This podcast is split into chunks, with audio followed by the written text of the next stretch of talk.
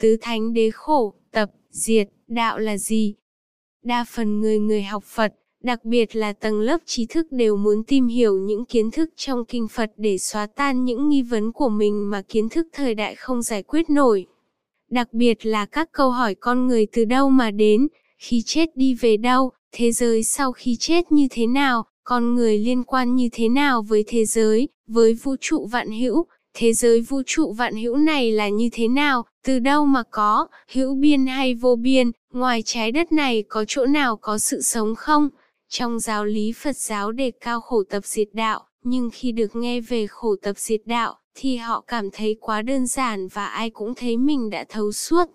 Khổ là sinh già bệnh chết, là cầu mong mà không được, là yêu nhau mà phải biệt ly, là oán giận nhau mà phải sống chung, là sầu bi khổ ưu não.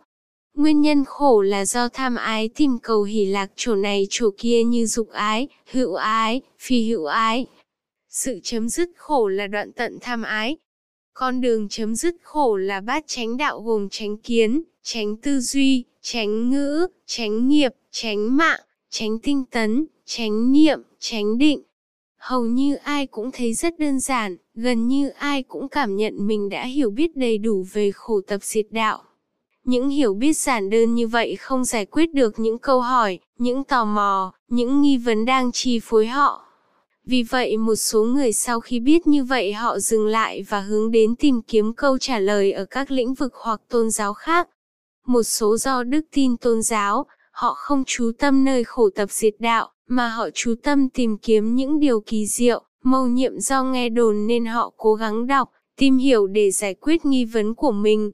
Bỏ qua khổ tập diệt đạo, họ được kinh sách của các tông phái Phật giáo đưa họ đến những cảnh giới hoành tráng, khoáng đạt với trí tưởng tượng vô giới hạn, đặc trưng của tư tưởng Ấn Độ truyền thống theo kiểu trường Kamabrahata.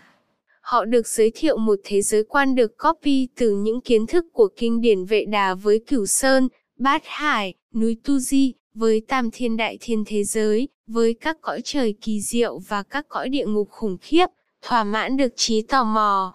Họ được chiêu đãi và thưởng thức những bữa tiệc ngôn từ khoái khẩu, mãn nhãn với những tiết mục trình diễn siếc ngôn từ. Nhiều người say mê những khái niệm rất hấp dẫn như chân đế, tục đế, chân không diệu hữu, Phật tánh, tánh biết, bản tâm không sinh không diệt, trùng trùng duyên khởi, Phật là tâm, tâm là Phật, thường lạc ngã tịnh, những thứ rất mơ hồ trừu tượng, không thể nào kiểm chứng, cũng không giới thiệu cách nào đạt được nó để kiểm chứng. Góp thêm vào những thứ mơ hồ trừu tượng, văn học thiền tông Trung Hoa đã góp thêm các món ngon vào bữa tiệc. Người đọc mê mẩn vì những điều bí mật, những cách thức cư xử kỳ dị của các thiền sư, những công án bí ẩn, những thách đố vĩ đại, kiểu như đệ tử hỏi Phật là gì thì thiền sư trả lời, Phật là cái quay cứt khô. Nhưng tất cả những bí ẩn, mơ hồ trùi tượng, xuất phát từ những suy diễn, tưởng tượng vô tiền khoáng hậu trong đó có ẩn chứa một hứa hẹn kỳ diệu về một hạnh phúc tuyệt đối của giác ngộ làm hấp dẫn người đọc. Chính điều này chắp cánh cho độc giả bay cao, và tất cả những thứ đó hấp dẫn tâm thức họ, rồi kể từ đó, kể cả ngôn từ khổ tập diệt đạo cũng không được họ nhắc tới nữa. Trong số đó chỉ có một số rất ít người, sau nhiều năm tháng nghiền ngẫm những tư tưởng kỳ diệu đó nhưng dần dà nhận ra nó xa rời thực tiễn, nó không liên quan đến cuộc sống thường ngày, nó là cái bánh vẽ dẫn dụ con người vào thế giới tâm linh siêu hình huyền bí, còn cuộc sống thực, với những đối tượng mắt thấy, tai nghe, mũi ngửi, lưỡi nếm, thân xúc chạm thì vẫn tham, vẫn sân, vẫn si, vẫn đầy phiền não. Những người ấy, nếu có duyên thì họ sẽ quay về điểm xuất phát ban đầu để nghiên cứu sâu hơn về khổ tập diệt đạo, để hiểu biết thấu đáo về khổ tập diệt đạo, để giác ngộ về khổ tập diệt đạo là điều không phải dễ dàng, không dành cho mọi hạng người, chỉ dành cho người có trí. 45 năm thuyết giảng, Đức Phật không nói gì ngoài khổ tập diệt đạo, nhưng những điều giảng dạy, phân tích tỉ mỉ đã không được lưu truyền đầy đủ mà chỉ tồn tại rất ngắn gọn theo kiểu các đề mục các mệnh để tóm tắt như đã nêu trên. Muốn thấu đáo khổ tập diệt đạo phải nương theo lời dạy đó mà quan sát sự thật, quan sát lộ trình tâm. Phải hiểu rằng có hai loại hiểu biết về khổ tập diệt đạo, một loại hiểu biết không đúng sự thật về khổ tập diệt đạo, gọi là vô minh, thuộc về phàm phu, đã được phàm phu học hỏi, tiếp nhận, vun bồi từ vô thủy, đang chi phối cuộc sống của phàm phu nhưng phàm phu lại không biết nó. Loại thứ hai là hiểu biết đúng như thật về khổ tập diệt đạo, gọi là minh, được Đức Phật giác ngộ và thuyết giảng. Cũng cần phải hiểu rõ là Đức Phật thuyết giảng với mục đích làm cho đệ tử hiểu biết đúng như thật về khổ, gồm bốn khía cạnh khổ, nguyên nhân khổ, chấm dứt khổ, con đường chấm dứt khổ, chứ không phải để thấy khổ, cảm nhận khổ. Thấy khổ hay cảm nhận khổ thì thánh hay phàm đều cảm nhận như nhau, không cần ai dạy, không cần phải học hỏi, chỉ có hiểu biết về khổ thì khác nhau, đối lập nhau, cần phải học hỏi nơi Đức Phật. Không phải chỉ có khổ, mà tất cả mọi sự vật, mọi hiện tượng, kể cả Pháp mà Đức Thế Tôn khéo giảng trong kinh điển, đều tồn tại hai loại hiểu biết khác nhau là vô minh của phàm phu và minh của bậc thánh. Ví như cứng chẳng hạn, nhân loại hiểu biết cứng là tính chất vật chất thuộc về hòn đá, cứng thường hằng, thường trú trong hòn đá, cứng của hòn đá. Từ người không biết chữ, đến nhà bác học cho đây là đúng sự thật và hiểu biết đó đang chi phối đời sống nhân loại. Nhưng nếu quan sát sự thật sẽ thấy, hòn đá là một nhân tố, bàn tay là một nhân tố. Có hai nhân tố đó nhưng không có tiếp xúc nhau thì không có cái cứng nào cả. Khi hai nhân, bàn tay và hòn đá tiếp xúc nhau thì lập tức phát sinh cảm giác cứng. Đây mới là cứng thực của thực tại, của đời sống hàng ngày mà thánh hay phàm đều cảm nhận được. Xúc sinh cảm giác cứng sinh, xúc diệt cảm giác cứng diệt. Cảm giác cứng sinh lên rồi diệt đi nên nó vô thường, không thường hằng, không thường trú trong hòn đá. Cảm giác cứng do duyên bàn tay và hòn đá mà phát sinh nên cảm giác cứng không phải của bàn tay, không phải của hòn đá nên nó vô chủ, vô sở hữu. Khi quan sát và tư duy trên sự thật như vậy mới có hiểu biết đúng như thật, cứng là cảm giác thuộc phạm chủ tâm, và nó vô thường, vô chủ, vô sở hữu. Khi có được hiểu biết đúng như thật gọi là minh như vậy, mới khẳng định được hiểu biết của nhân loại cứng là thuộc tính vật chất, thường hằng, thường trú trong hòn đá, của hòn đá là sai sự thật gọi là vô minh.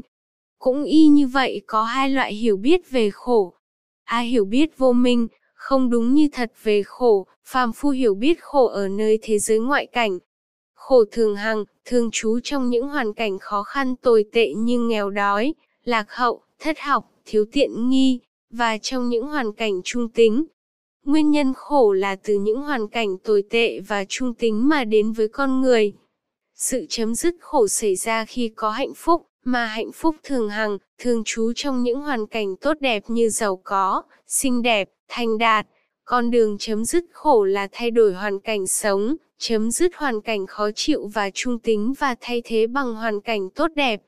Như vậy khổ tập diệt đạo thường hằng, thường trú nơi thế giới ngoại cảnh sắc thanh hương vị xúc pháp, khổ tập diệt đạo là của hoàn cảnh và đồng thời có một cái ta là chủ nhân, chủ sở hữu của khổ tập diệt đạo. Hiểu biết này là vô minh, có nội dung thường kiến và ngạ kiến. B. Hiểu biết minh, đúng như thật về khổ, bậc thánh quan sát tiếp xúc giữa sáu căn và sáu trần nên biết như thật xuyên khởi lên lộ trình tâm bát tà đạo, xuyên khởi lên lộ trình tâm bát chánh đạo và có hiểu biết đúng như thật.